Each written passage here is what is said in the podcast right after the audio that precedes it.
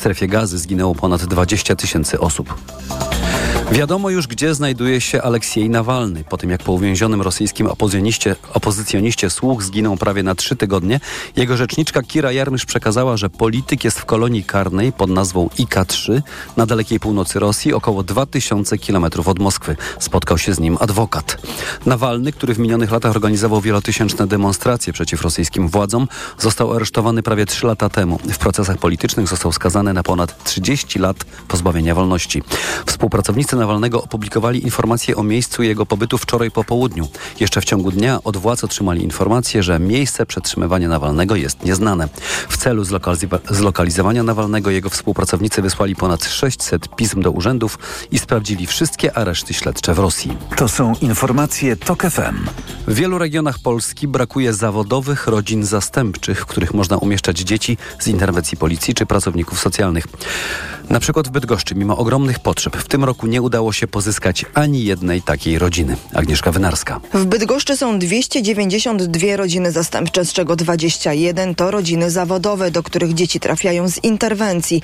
Potrzeba jednak więcej, bo każdego miesiąca średnio pięcioro dzieci trzeba zabrać od biologicznych rodziców z powodu przemocy lub nadużywania alkoholu, mówi Marta Frankowska z Miejskiego Ośrodka Pomocy Społecznej. W roku 2023 nie pozyskaliśmy żadnej zawodowej rodziny zastępczej, mimo tego, że osoby się do nas zgłaszały albo nie przechodziły do końca całego procesu weryfikacji, rekrutacji, albo same się wycofywały, bo stwierdziły, że rodzicielstwo zastępcze nie jest dla nich. Chętni do zostania zawodową rodziną zastępczą mogą zgłaszać się do Miejskiego Ośrodka Pomocy Społecznej. Z Bydgoszczy Agnieszka Wynarska, TOK FM.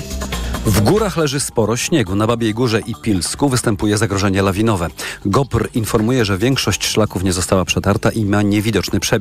W partiach szczytowych mogą występować oblodzenia. Do odwołania zamknięta jest akademicka Perć, czyli żółty szlak od Górnego Płaju na Babią Górę. Ratownicy GOPR apelują do turystów, aby się odpowiednio przygotowali do wyprawy w góry. Niezbędne są raczki, zapas ciepłych płynów, naładowany telefon i latarka. Kolejny serwis o 13, a za chwilę prognoza pogody. Pogoda. Dziś w całym kraju pochmurno, ale z przejaśnieniami. Spodziewamy się przelotnych opadów deszczu, na północy deszczu ze śniegiem. Na termometrach nadal powyżej zera. 6 stopni na Podlasiu, 8 w Trójmieście, 10 stopni w centrum, 11 stopni w Wielkopolsce i na Podkarpaciu, 12 w Małopolsce. Silny wiatr powieje nad morzem i w górach. Radio TOK FM. Pierwsze radio informacyjne. Popołudnie Radia TOK FM. Sto lat temu w Sejmie też było bardzo burzliwie. Może nie było rządu dwutygodniowego, ale w obliczu kryzysów, z którymi musiała się zmagać druga Rzeczpospolita, rządy zmieniały się nawet co kilka miesięcy. W grudniu 1923 roku upadł rząd Wincentego Witosa. Na stanowisku premiera zastąpił go Władysław Grabski, autor wprowadzonej kilka miesięcy później reformy walutowej. Przy mikrofonie Bartłomiej Pograniczny w dzisiejszym popołudniu świątecznym zapraszam Państwa na historię ekonomisty, który chciał zdławić hiperinflację. A opowie o nim dr Sebastian Adamkiewicz, historyk, publicysta z Muzeum Tradycji Niepodległościowych w Łodzi. Dzień dobry. Dzień dobry, dzień dobry panu, dzień dobry państwu. Druga Rzeczpospolita to czas walki z wieloma problemami. Trzeba było scalić dawne trzy zabory, w kraju obowiązywało pięć porządków prawnych, no i tak jak już mówiłem, co chwila zmieniały się rządy. W końcu wojna polsko-bolszewicka, walka o ustalenie, czy później obronę granic. Jak w takich warunkach radziła sobie młoda polska gospodarka? No cóż, no nie radziła sobie najlepiej. Trzeba po pierwsze powiedzieć, że mm, gospodarka musiała się przedstawić na zupełnie nową rzeczywistość. Dotychczasowa gospodarka na polskich ziemiach e, była uzależniona od centrali gospodarczych poszczególnych państw, w których skład wchodziły części nowej Rzeczpospolitej. Mhm. Więc e, gospodarka wielkopolska była oczywiście uzależniona silnie od gospodarki niemieckiej. Gospodarka, która miała miejsce w Galicji, uzależniona była oczywiście od monarchii Habsburgów. Natomiast w przypadku Królestwa Polskiego, czy też tak zwanych ziem zabranych, czyli ziem e, wcielonych do Imperium Rosyjskiego bezpośrednio, to oczywiście jest uzależnienie od gospodarki rosyjskiej. I nagle w momencie powstania nowego państwa polskiego oczywiście dostęp do tych poszczególnych rynków został albo y, bardzo ograniczony, y, albo wręcz zamknięty. Tak mamy, taki, takim przykładem jest na przykład gospodarka rosyjska, gdzie faktycznie te rynki zbytu, które, dzięki którym na przykład rozwijał się bardzo silnie okręg łódzki, zostały zamknięte. E, I to jest, y, i to jest pierwszy asumpt i pierwszy powód ogromnego kryzysu ekonomicznego, w jakim już funkcjonowała Polska w momencie odzyskania niepodległości. To ograniczenie e, i próba przestawienia się e, polskiej gospodarki na zupełnie nowe tory, no to to jest pierwszy powód, powód kryzysu. Drugi powód kryzysu to oczywiście jest to, że y, pomimo tego, że może nie kojarzymy I wojny światowej jako wojnę, w której Polska uczestniczyła i, i wiedza na temat I wojny światowej jest u nas niewielka, i nie traktujemy tej wojny jako swoją, mhm. to warto pamiętać, że ta wojna toczyła się na polskich ziemiach, trwała na polskich ziemiach, front przechodził przez polskie ziemie, te, które później utworzyły drugą Rzeczpospolitą. I oczywiście wszystkie konsekwencje działań wojennych te ziemie również na siebie wzięły. E, wzięły również na siebie okres okupacji niemieckiej, bo okres okupacji niemieckiej to nie tylko druga wojna światowa, ale to jest też pierwsza wojna światowa, ponieważ Niemcy e, te ziemie od 1914, a nawet już od 1915 niektóre ziemie okupują. I niestety na tych ziemiach prowadzą gospodarkę rabunkową. To jest na przykład, e, to jest oczywiście przykład Łodzi, gdzie tutejsze fabryki były masowo okradane przez E, władze niemieckie. E, zresztą władze niemieckie korzystały nie tylko z tego, co znalazły w fabrykach, ale chociażby też z, z, z różnych sprzętów żelaznych, z dzwonów kościelnych. To wszystko mhm. było potrzebne dla gospodarki militarnej. No i oczywiście e, też ogromne straty ludnościowe. One wynikały zarówno z działań wojennych, jak i na przykład z wywózek ludności, które już miały miejsce w czasie I wojny światowej. Więc nawet te wielkie okręgi gospodarcze, one wchodziły po 1918 roku znacznie osłabione. Znacznie osłabione. Więc mamy pewną rzeczywistość, w którą e, Polska wchodzi, e, słabości gospodarczej, odcięcia dotychczasowych rynków zbytu, a dodatkowo jeszcze samo powstanie państwa polskiego e, dzieje się w momencie, w którym e, tak naprawdę Polska musi prowadzić permanentną wojnę. Mhm. To jest moment, w którym nie mamy sytuacji, że kończy się pierwsza wojna światowa i, i możemy już funkcjonować w jakiejś rzeczywistości pokoju. Na, w Polsce pierwsza wojna światowa tak naprawdę się nie kończy. E, powstanie państwa polskiego bardzo silnie wiąże się z konfliktem z Ukrainą, z państwem ukraińskim, e, o tak zwaną Galicję Wschodnią. E, następnie zagrożenie ze strony państwa bolszewickiego, ale przecież w ogóle kształtowanie się polskich granic to nie tylko ogromne wysiłki dyplomacji, ale również sytuacja wojenna, bo chociażby powstanie w Wielkopolsce, chociażby powstania śląskie, to wszystko wymaga ogromnych nakładów finansowych, a jeszcze dołóżmy do tego jeden element. Nowe powsta nowo powstałe państwo polskie ma ambicje bycia nowoczesnym państwem. A nowoczesne państwo niesie za sobą na przykład powszechną edukację. Mhm. A trzeba też pamiętać o tym, że w tych różnych systemach, które funkcjonowały na ziemiach polskich wówczas, no mamy oczywiście silny system edukacyjny, jaki funkcjonował w Wielkopolsce, czy w ogóle na ziemiach, które należały do państwa niemieckiego. I tam dość łatwo było tą powszechną edukację y, stworzyć i, i, zaaplikować, ale mamy tak kompletnie zaniedbane ziemie, jak chociażby właśnie ziemie zabrane, czy nawet ziemię Królestwa Polskiego, gdzie tą powszechną edukację trzeba było od podstaw wybudować włącznie z budynkami szkolnymi, a to wymaga ogromnych nakładów finansowych.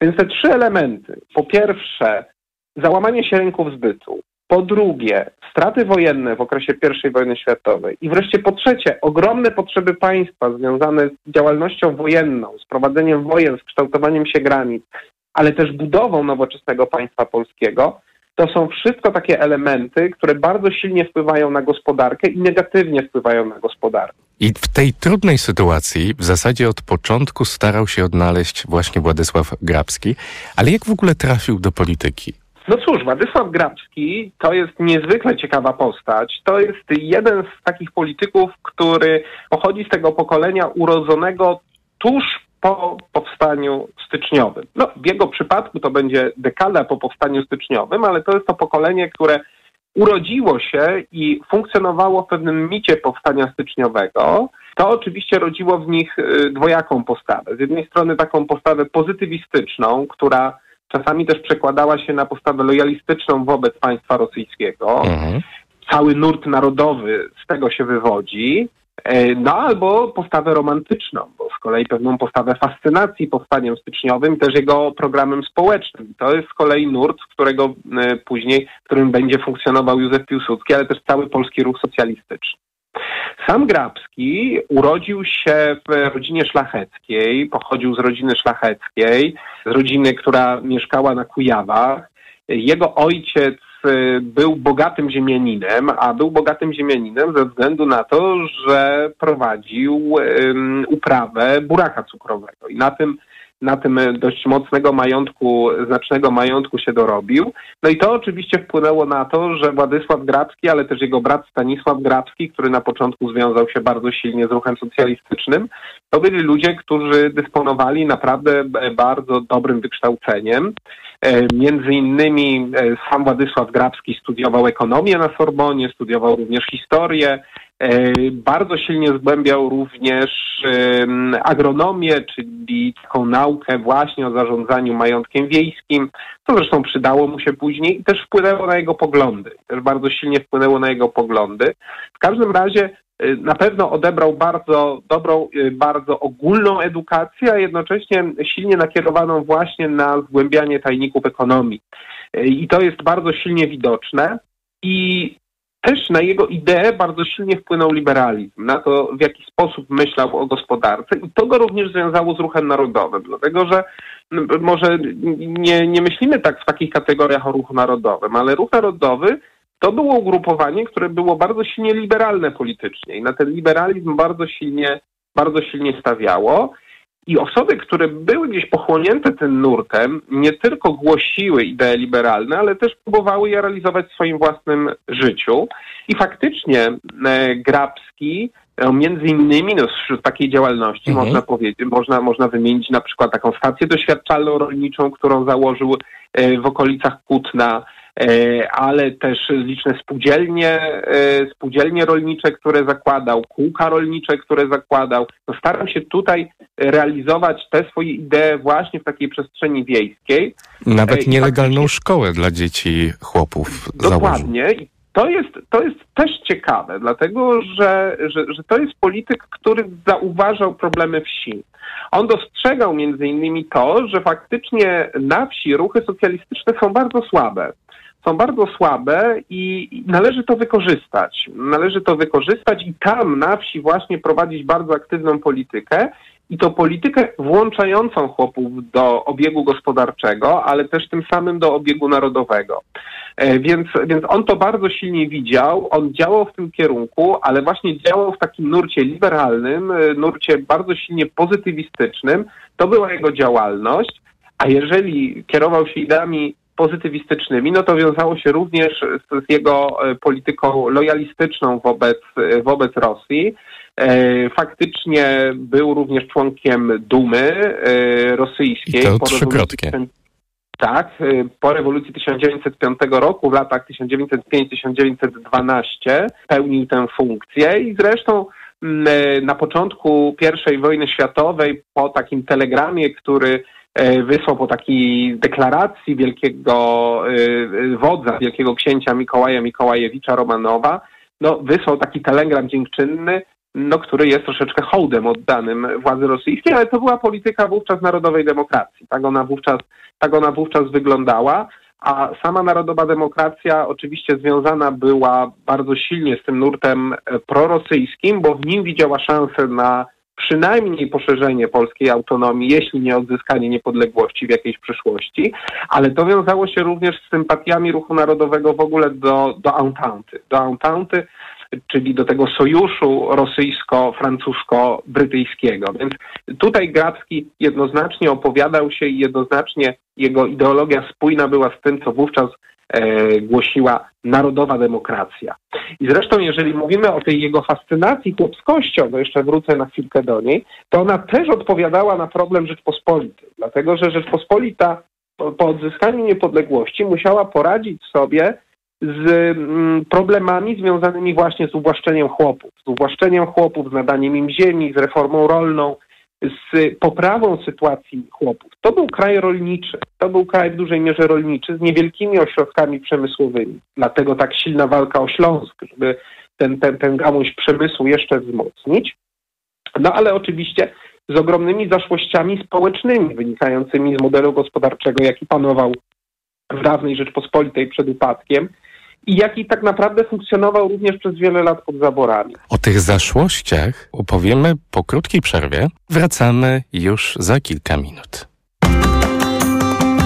Popołudnie Radia TOK FM.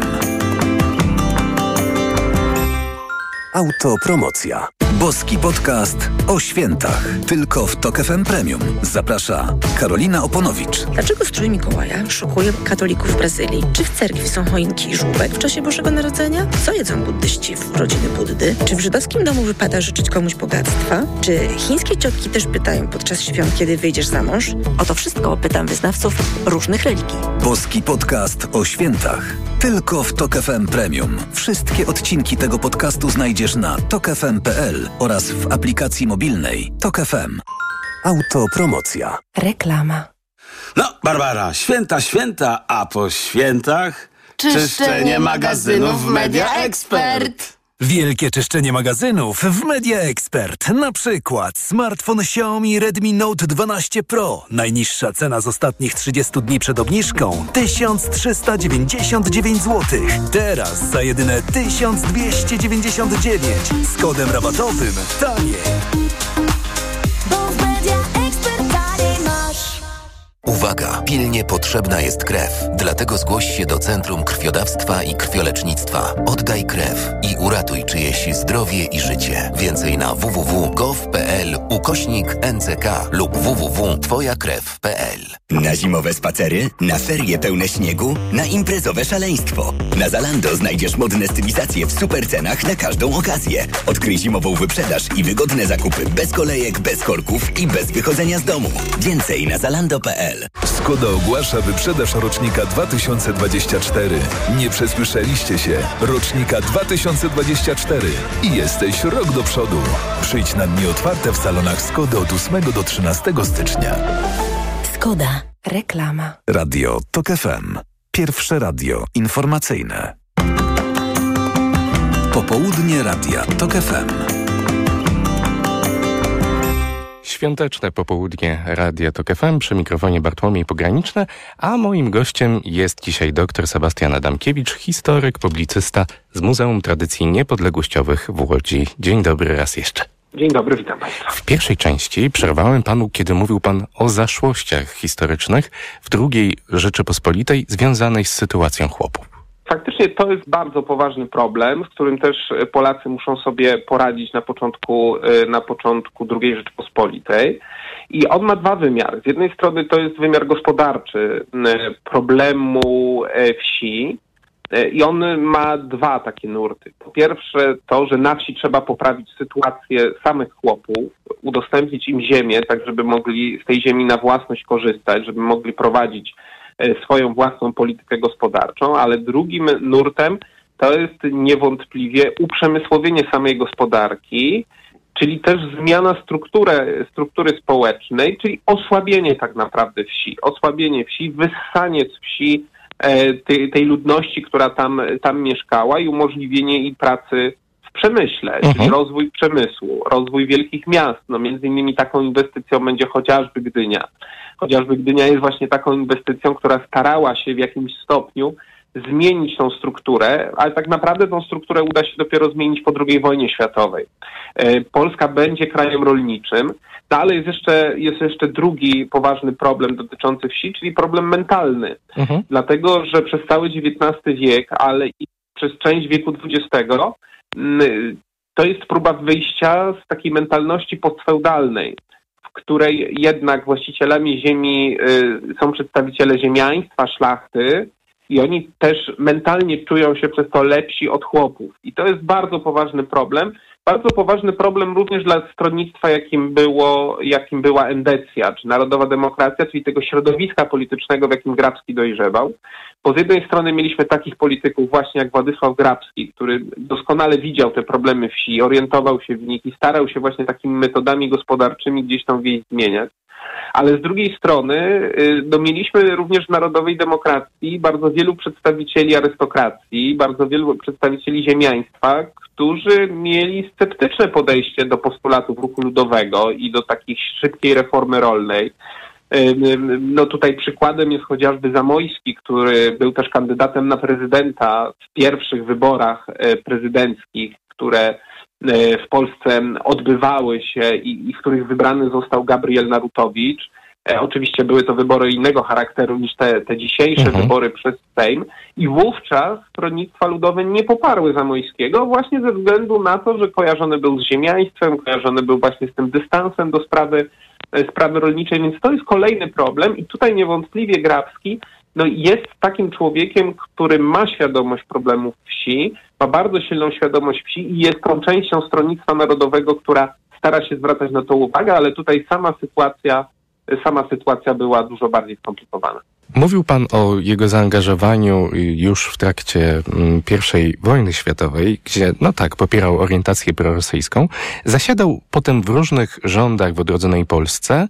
Na początku był też dyrektorem Głównego Urzędu Likwidacyjnego. Co to była za instytucja? Główny Urząd Likwidacyjny to jest y, taka instytucja, która była stworzona do regulowania zobowiązań finansowych z czasów wojny. Ona była niezbędna do funkcjonowania na, y, na ziemiach polskich po okresie e, wojny. Ona była powołana 31 stycznia 1919 roku.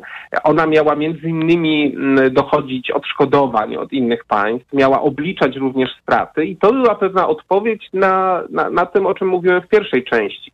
Znaczy faktycznie mamy do czynienia z ogromnymi stratami na ziemiach polskich, z ogromnymi stratami majątkowymi i teraz zadaniem głównej, Głównego Urzędu Likwidacyjnego było wyliczenie tych strat i przedstawienie e, chociażby w czasie trwania konferencji pokojowych, które wówczas były, polskich roszczeń. E, polskich roszczeń i właśnie tutaj ogromną rolę odgrywa Władysław Grabski. Wyliczył, że Niemcy powinny wypłacić Polsce około 20 miliardów marek w złocie właśnie za okres okupacji ziem polskich podczas I wojny światowej. W tysiąc... No tak. 1919 roku wszedł w skład rządu Leopolda Skulskiego, został ministrem skarbu.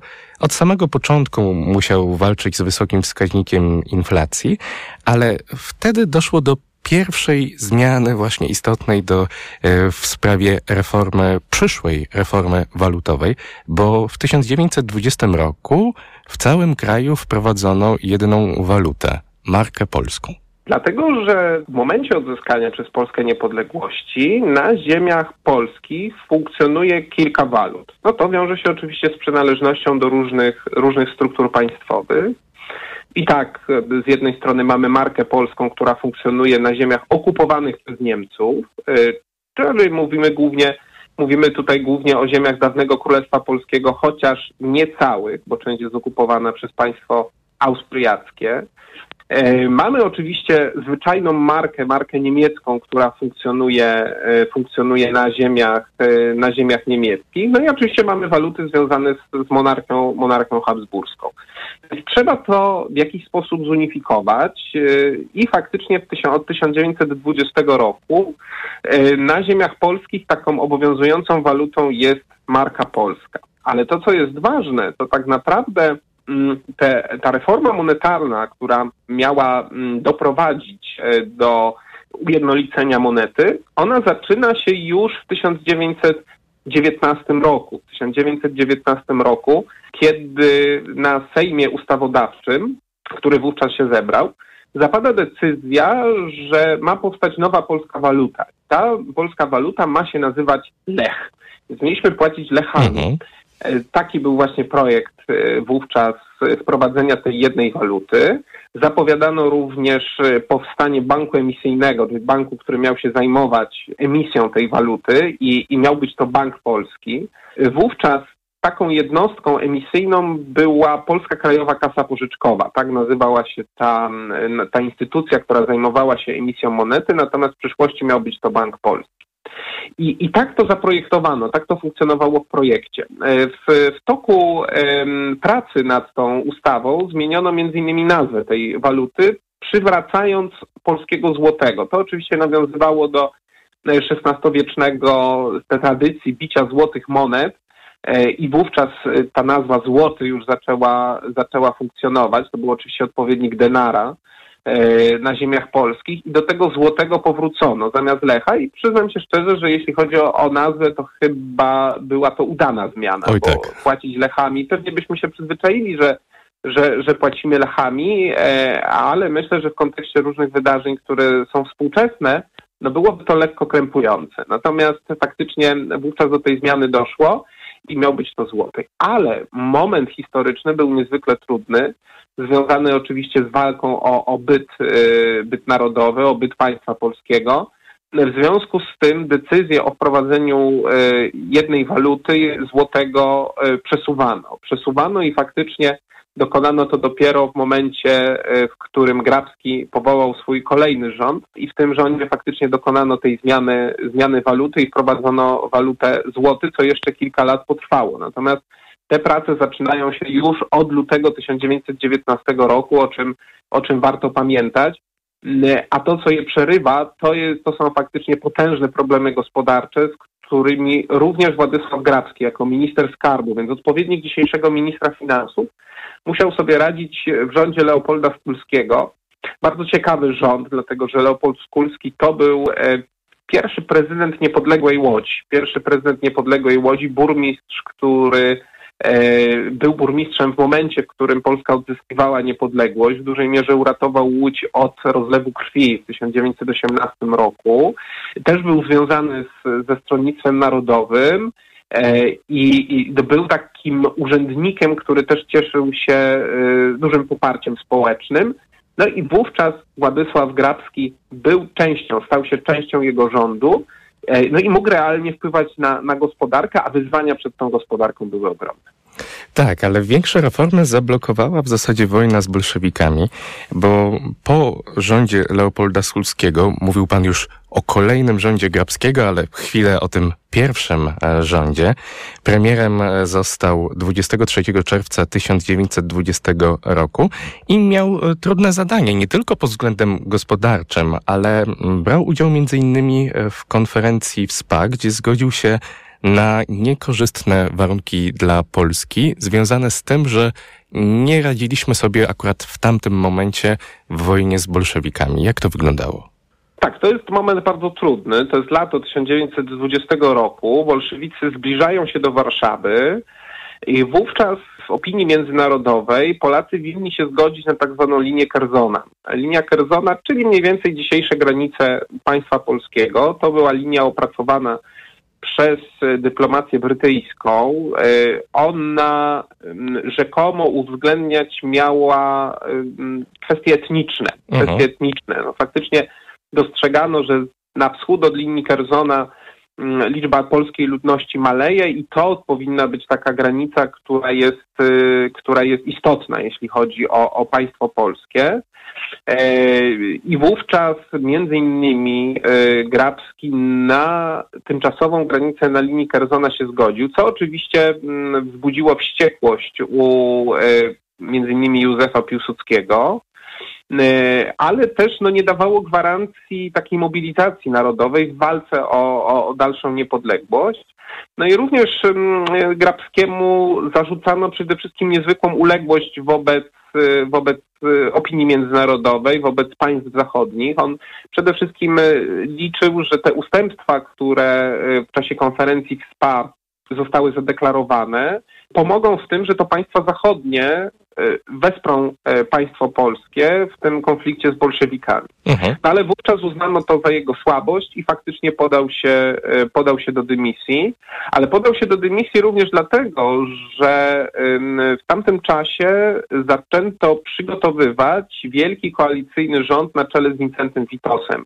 I znaczenie tego rządu było bardzo ważne, dlatego że Wincenty Witos był człowiekiem, który uchodził za lidera ruchu ludowego, był bardzo popularny również na wsi i ten rząd, który miał powstać na czele z Wincentym Witosem, no to już nie był taki rząd e, techniczny, za jaki mógł chodzić chociażby rząd Władysława Grabskiego, ale też przez to, że e, no, na czele tego rządu stał lider ruchu rodowego, że w tym rządzie byli również socjaliści, to chodziło tutaj głównie przede wszystkim o to, żeby zyskać faktycznie poparcie na wsi, czy zyskać poparcie wśród robotników.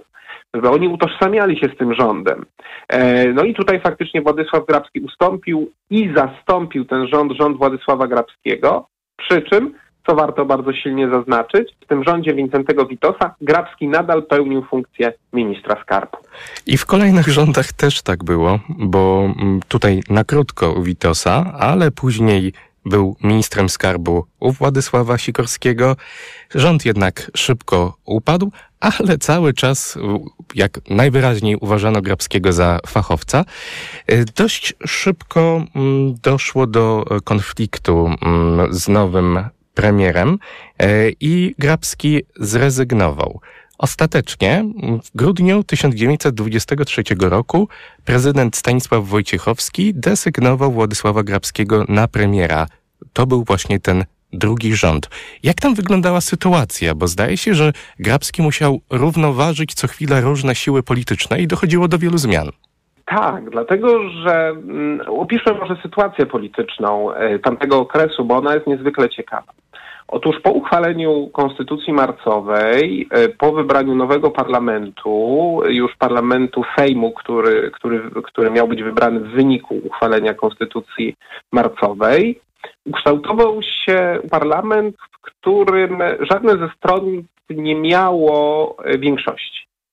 E, największym, największe ugrupowania to były oczywiście ugrupowania zrzeszone w takiej koalicji partii narodowo-prawicowych, natomiast tak naprawdę każde ze stronnictw miało około jednej trzeciej parlamentu.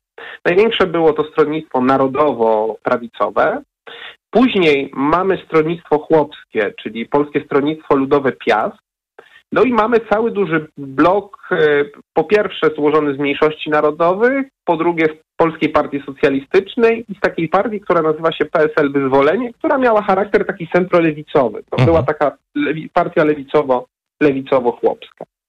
I już w trakcie pierwszych wyborów prezydenckich z 1920 z grudnia 1922 roku, też niedawno obchodziliśmy rocznicę tego wydarzenia, okazało się, że PSL Piast wsparł kandydaturę właśnie tych stronnic lewicowych. Stronnic lewicowych, czyli kandydaturę Gabriela Narutowicza. A bardzo silnie na PSL Piast liczyła właśnie Endecja, że PSL Piast jest takim naturalnym, naturalnym koalicjantem. A w przypadku pierwszych wyborów fakt, że prawica wystawiła kandydaturę Zamojskiego, on sprawił, że to stronnictwo chłopskie, stronnictwo ludowe zagłosowało jednak za kandydaturą Narutowicza. Przy czym PSL Piast z lewicą nie mógł stworzyć rządu, przede wszystkim dlatego, że ta część lewicowa po pierwsze była niezwykle rozdrobniona, a po drugie, co jest chyba istotniejsze, częścią tego stronnictwa, które mogło ewentualnie utworzyć rząd, e, były mniejszości narodowe. Natomiast w PSL-u Piast też takie podejście nacjonalistyczne było dość silne. I niechęć chociażby do stronnictw żydowskich była bardzo, bardzo mocna. To jeszcze się wiązało, związało z takim antysemityzmem ludowym chociażby. No i w ogóle cała ta nagonka, która towarzyszyła wyborowi Narutowicza, ona pokazała, że e, istnieje w Polsce poważna część opinii publicznej, która nie życzy sobie, żeby o władzy w Polsce decydowały mniejszości narodowe bo wówczas całą winę za wybór Narutowicza przerzucono na mniejszości narodowe. PSL Piast też obawiał się stworzenia jakiejś silniejszej koalicji z tymi stronnictwami o charakterze lewicowym. No zresztą y, mniejszości narodowe to też nie była jednolita jakaś formacja, tak? Jednolita. Mhm. Ona akurat w, w tych wyborach poparła Narutowicza, natomiast to też była formacja niezwykle różnorodna, więc ta koalicja byłaby bardzo chwiejna. Panie doktorze, jak rozwiązano te problemy? O tym opowiemy w trzeciej części. Jasne. Usłyszymy się już za kilka minut. Popołudnie Radia TOK FM. Największą zbrodnią e, Prawa i Sprawiedliwości było to, że zmarnowali 8 lat naszego życia, że cofnęli nas zamiast pchnąć nas do przodu, ku przyszłości, w której żyć będą nasze dzieci. Dlatego wszyscy dzisiaj tutaj jednym głosem apelujemy do prezydenta Dudy, żeby nie marnował ani sekundy więcej naszego czasu. Mamy dzisiaj dwóch poważnych kandydatów do stanowiska premiera. Nie ma potrzeby zwlekać, kombinować, kluczyć. Dlatego po spokojnej analizie i przeprowadzonych konsultacjach postanowiłem powierzyć misję sformowania rządu premierowi Mateuszowi Morawieckiemu. Prezydent się skompromitował. 11,5 miliona ludzi zostało dziś spoliczkowanych przez prezydenta. Cały czas jest prezydentem, który jest pod nóżkiem Kaczyńskiego. Radio TOK FM. Pierwsze radio informacyjne. Posłuchaj, aby zrozumieć. Autopromocja. Śmielej. Stand-uperzy o polityce. Bezkompromisowo i bez cenzury. O powyborczej rzeczywistości. Rzeczywistości. Zaprasza Kamil Śmiałkowski. W najnowszym odcinku udział wzięli Tomasz Jachimek i Karol Modzelewski. Śmielej! Tylko w Tok FM Premium. Posłuchaj na tokefm.pl lub w aplikacji mobilnej Tok FM. Autopromocja. Reklama. RTV Euro AGD. Wystartowała wielka wyprzedaż na produkty objęte akcją. 75 tali. Sony, Google TV. Najniższa teraz ostatnich 30 dni przed obniżką